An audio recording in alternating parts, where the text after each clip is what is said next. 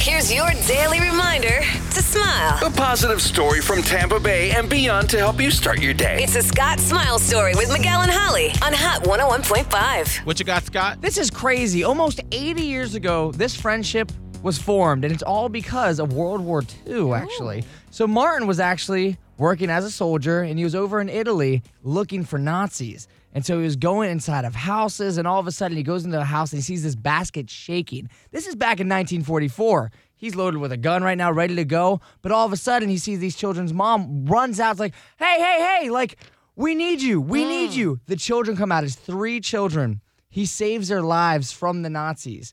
Well, now 77 years later, because of the power of social media and the one picture that they took that one day, his daughter did a little scooping through the internets. He actually just went over to Italy to just reconnect 77 years later What?